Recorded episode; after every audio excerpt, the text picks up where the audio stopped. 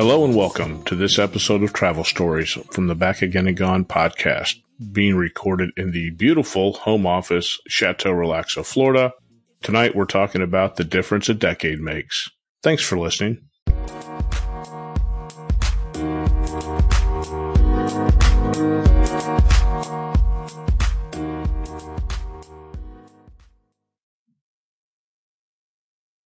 Hello. If you are a new listener, welcome. If you are a returning listener, welcome back and thank you. Last week was my last full business travel week before the holiday uh, kind of downtime, that odd time between uh, Christmas and New Year's where you really can't remember what day of the week it is.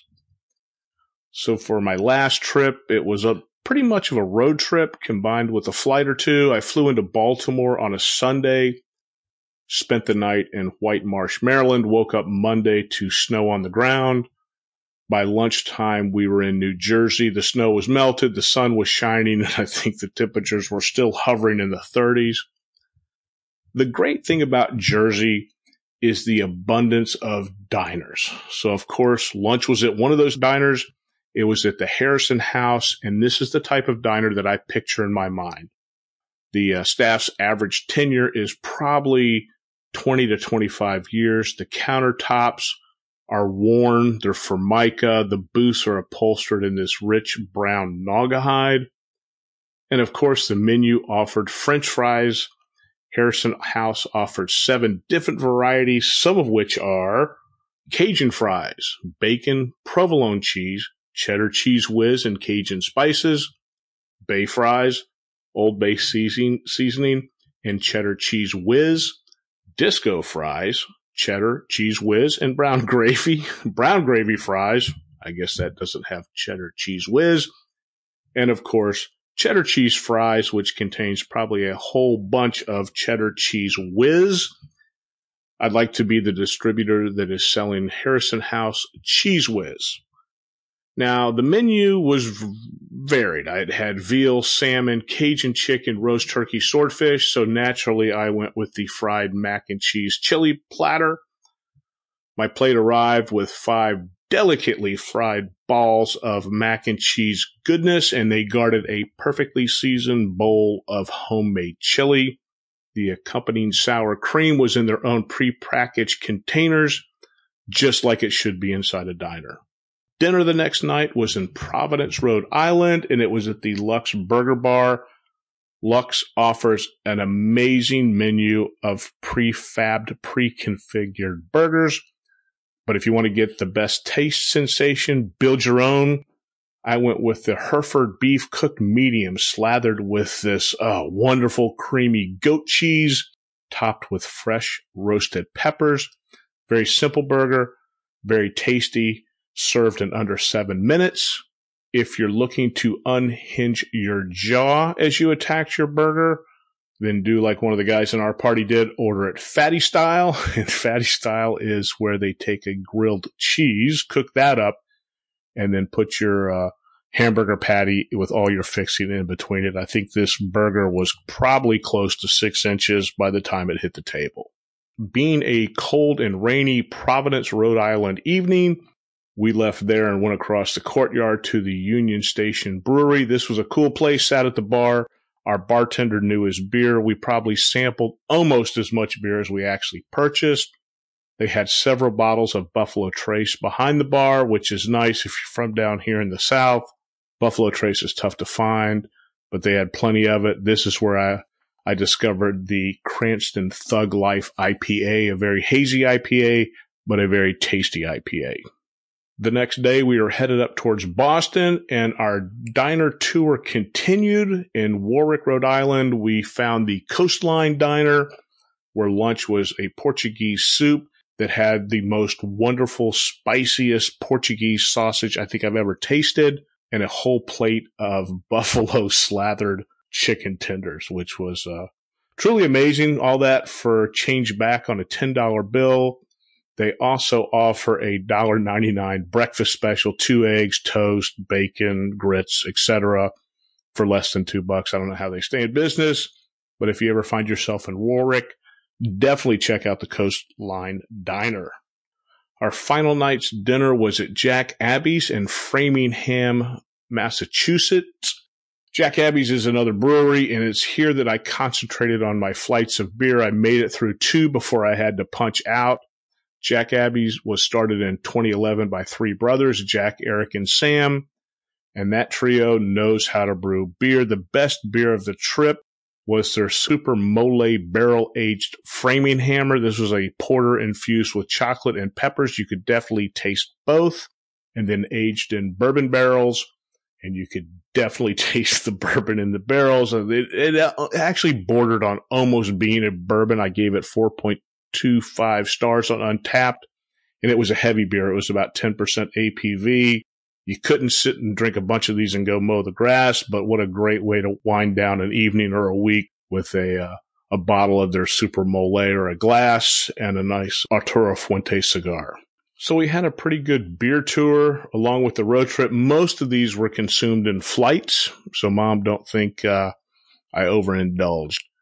We had Amarillo Thrill by Magnifying Brewing out of Jersey. We had Rake Breaker from Jersey Girl Brewing, and Rake Breaker gets its name because they said they put so many hops in the beer that their actual rake that they used to stir everything broke.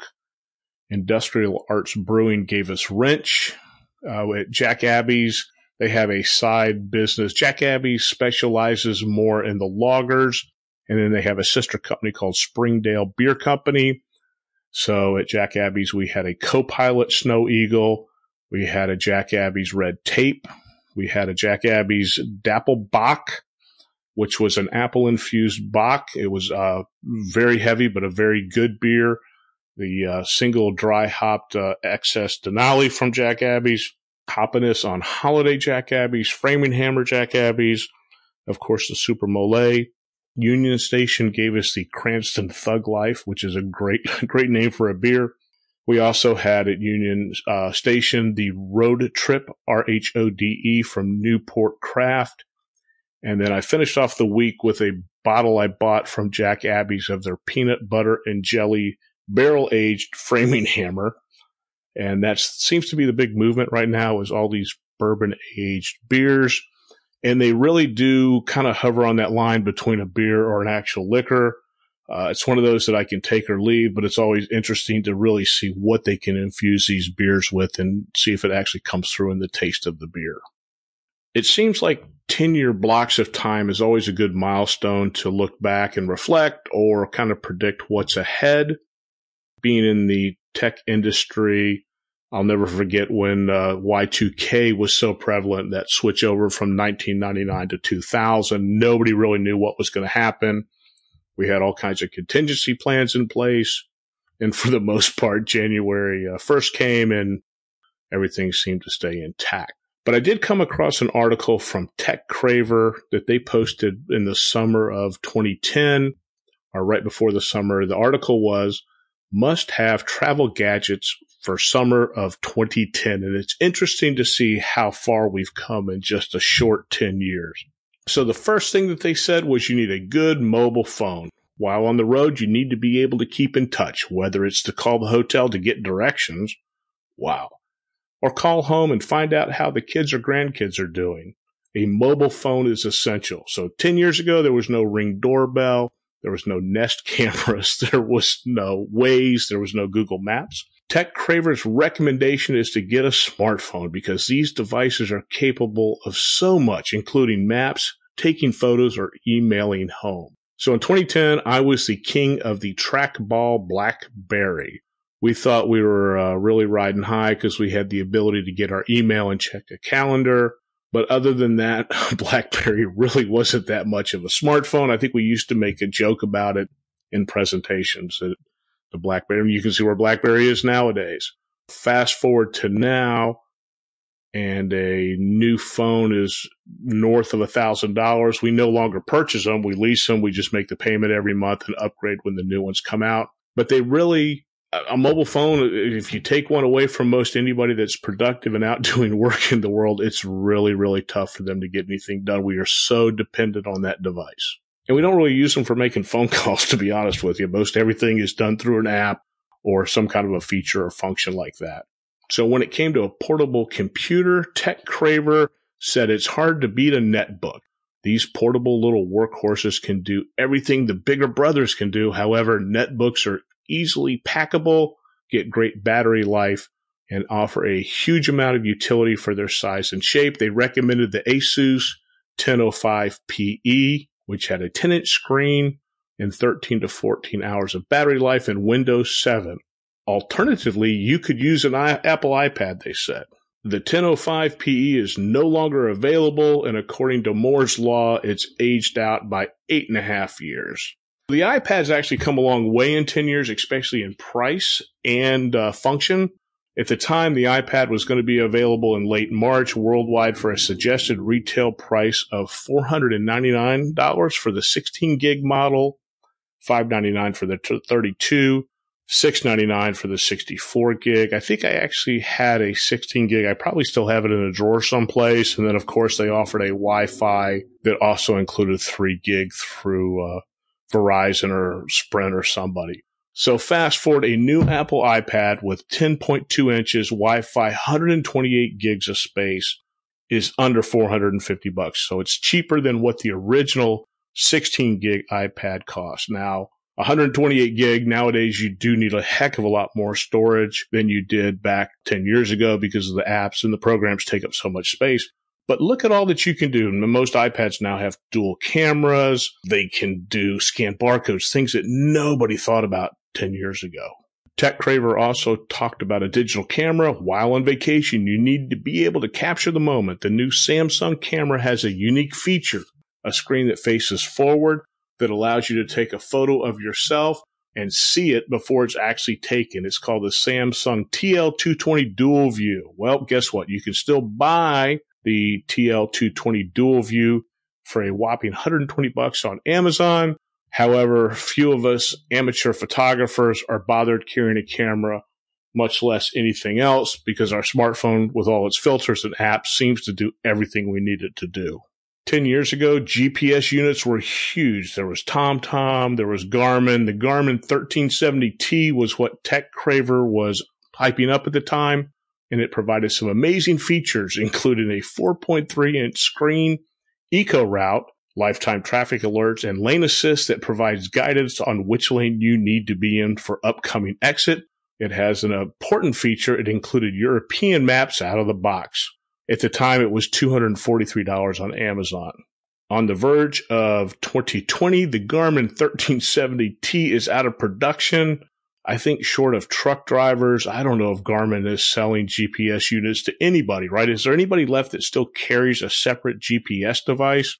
But 10 years ago, GPS units were the rage. I bought one from Harman Kardon, and the sole reason was because I was a music guy, and the Harman Kardon made amazing stereo equipment. So I thought, why wouldn't they make a great GPS unit? Well, a few years later, I discovered that there was no way to update the maps, and the high fidelity sound quality that I purchased it for was eh, marginal at best.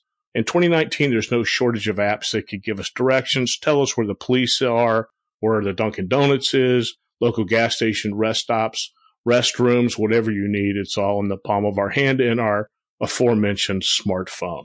They also talked about GadgetTrak. Gadget Track allowed you to get your gear back in the event that it's stolen. With GadgetTrak, you install a package that sits on your computer. In the event of theft, you activate the software and you can see where your PC or Mac is at any point in time. It was also available for such things as the BlackBerry and Android, and they were soon to be releasing an iPhone version. So is this ever a technology history lesson? BlackBerry, Android, and coming soon for the iPhone. Nowadays, it's everything's built for the iPhone. Eventually, you're probably going to get it for the Android and 50 50 if you ever see it in production for the Blackberry. So, in the event of a theft, you had to activate the software so you could see where your PC or Macintosh uh, activate the software, no wonder they're defunct.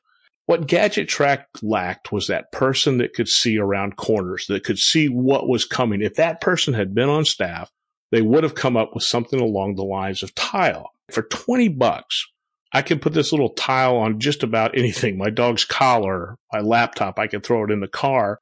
And then using my cell phone or the network of other tile users, if it gets lost or goes missing, I can easily find it. They went on to address Wi Fi. And in 2010, getting online had always been a major problem when traveling. And it's true. I mean, we were still hooking up to modems in the mid 90s when we got to hotel rooms. Wi Fi was available in many places, but you had to often pay for it. Boingo, Boingo was a, they're still around today as a subscription service that for as little as 10 bucks a month, they gave you access to about 125,000 hotspots that you can pay for purchase plans for both your laptop and your phone. You know, 10 years ago, phones weren't hotspots. I remember we used to do something called war driving where we would try to go drive around and find open Wi-Fi hotspots. It was very sketchy in airports. Nowadays, even Atlanta has some sort of a free Wi-Fi program. I think it's actually sponsored by Boing Boing, but even the local barbecue joint down the street from my house has Wi-Fi when you hop in. So it's amazing to see what 10 years ago was the hardest thing in the world to do was get connected to a, a Wi-Fi hotspot. And now even uh, buses have it, the megabus. If you ever drive alongside a megabus on the highway, open up your phone and go to your settings and have it search for a Wi-Fi hotspot and believe it or not, you'll find one for the megabus.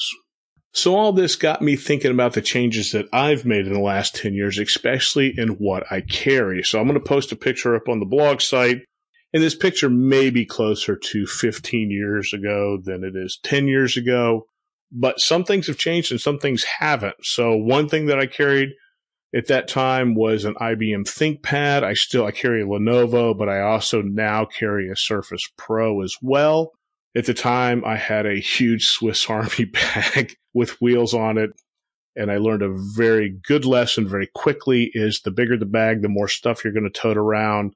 You've heard me talk about it before. I love my Averki bags, probably the best. And really 10 or 15 years ago, nobody carried backpacks. Typical workers carried a, a shoulder bag, messenger bag, or a, a roll behind bag. I also carried a little accessory bag with cables in it. I still carry that. The one thing that's missing is a network cable. I don't even know if I have a network cable, an ethernet cable that I travel with. I carried a digital camera and a tripod. I had a travel wallet. I still have the same travel wallet. I've had the, my travel wallet I've had 20 plus years. I had two USB hard drives because at the time it was tough to find anything over 50, 50 gigs. I think now I carry a half a terabyte. I think I carry two. I think I carry a 500 gig and a terabyte drive.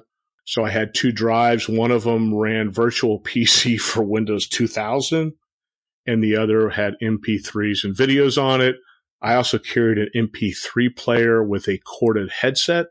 You know, nowadays who carries a, a corded headset other than the fact that you get one when you buy an Apple iPhone?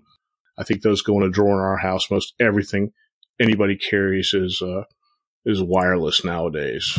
Altoids, I still carry those. Moleskin, I still carry those.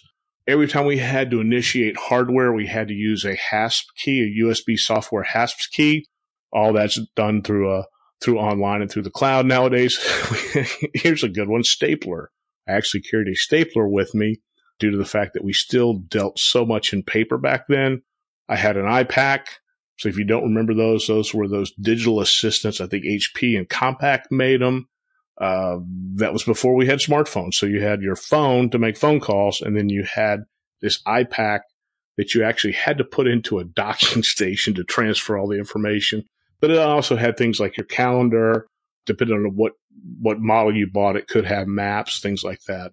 It's interesting to look back and to see how far that we've come in just ten years. You know, nowadays, I just we've got a, a wonderful DSLR camera, and we just never take it with us.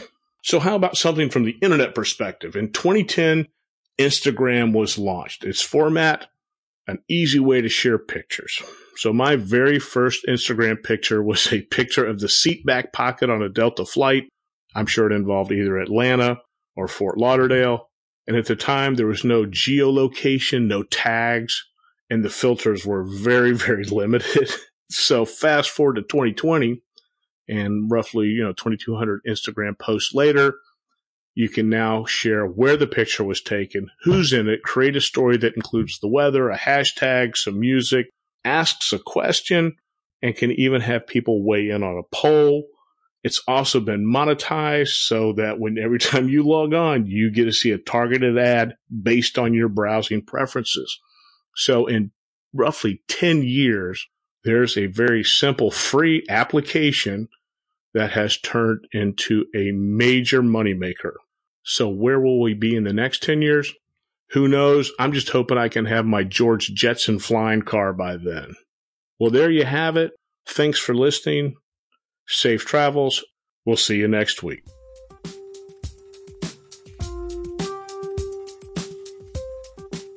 Hey, wait a second. Don't go. Make sure you check out all the blogs over at hypeamerica.com. From food to travel to just general life humor, we cover all the topics. Thanks again.